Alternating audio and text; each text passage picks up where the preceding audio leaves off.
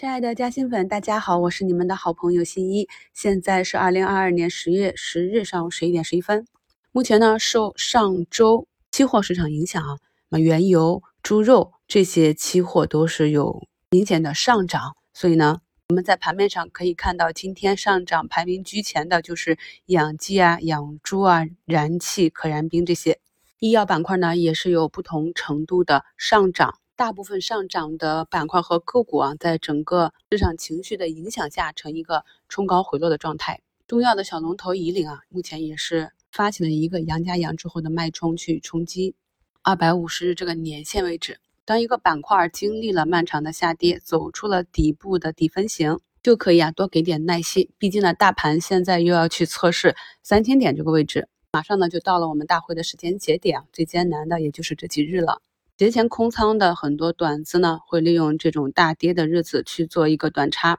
所以这几天呢是会有短线资金去做超跌反弹的行情。今天的科技芯片板块涨跌不一啊，除了像中芯国际这种啊前期已经跌的比较扎实，均线逐步走平，还有像中软啊已经走出四个涨停，这明显是有资金介入，以及。达到布林下轨的华大九天，那目前是保持一个红盘。剩下的，特别是我们一直比较关注的智能汽车芯片这几个先进制程关键环节的个股呢，今天下杀的幅度比较猛烈啊。那么对个股和板块短期和长期具体的点评呢，刚刚给大家加更了一篇超前听，基本上也是涵盖了我们最近啊比较关注的各个板块和个股，朋友们可以去听一下啊。上周呢，美股那边科技股是大跌的，因为这个芯片法案不光是对我们有影响，对他们本土的企业也是有影响的。中国这么大一个国家，这么大的一个市场，如果完全的脱钩啊，那么目前限制的是先进制程，先进制程主要都是在美国那边，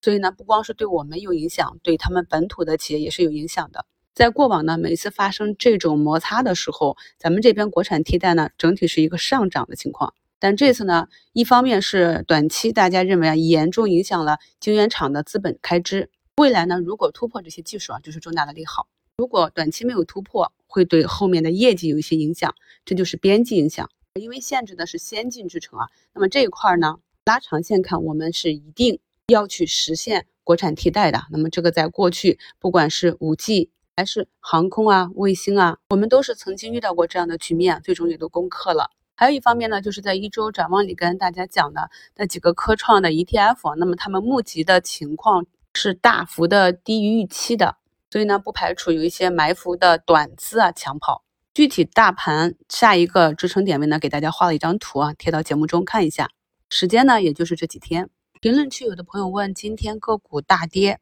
是不是要先出来？我们在新米团的课程中啊，不管是策略还是技术。都是有配套的讲解的。如果是长线持有的计划呢，首先就是考虑一下是不是到了你的出局的时间周期和股价的预期的上涨周期。那么现在一个下跌呢，显然是在两个周期维度上都没有到的。在一周展望里啊，也跟大家讲了估值的本质就是源于三个因子，基本的逻辑是市场上的交易者对资产的评价，那主要是从行业因子、宏观因子和趋势因子这三个方向。来去判定啊，所以呢，这样一个下杀，我们要判定的是个股股价的下跌是由于环境、情绪、周期问题，还是由于个股啊这个企业本身的情况发生了改变？这个呢是决定我们去留以及仓位的一个基本依据。在股价运行的过程中，不管是上涨周期还是下跌周期啊，都是理性情绪连接着一个非理性情绪，它是有一个惯性存在的。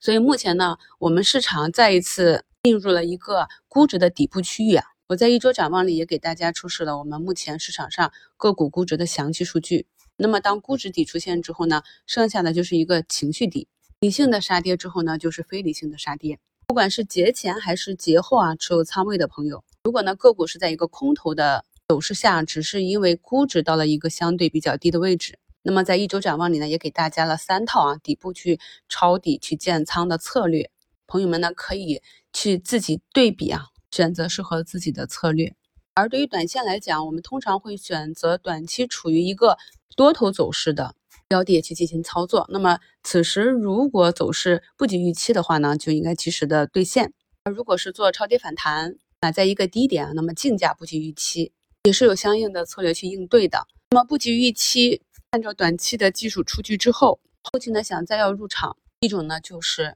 在下一个点位啊进行测试，另一种呢就是等图形走好。那么图形走好之后，这个主要就是一个确定性，但是点位呢是否会比这几天的点位更低，这个呢是不确定的。目前呢上证啊最低是达到了三千零一点一四，北向资金呢还是一个小幅流入的状态。具体的板块和个股的分析呢，也给大家贴到节目简介中。技术盘呢，依旧会按照啊站上五均出现底分型才会有所动作。那么目前市场是不缺钱的，缺的呢还是一个信心。距离十月的编盘节点也是越来越近，让我们来观察一下下午市场将如何演变。感谢收听，我是你们的好朋友新一。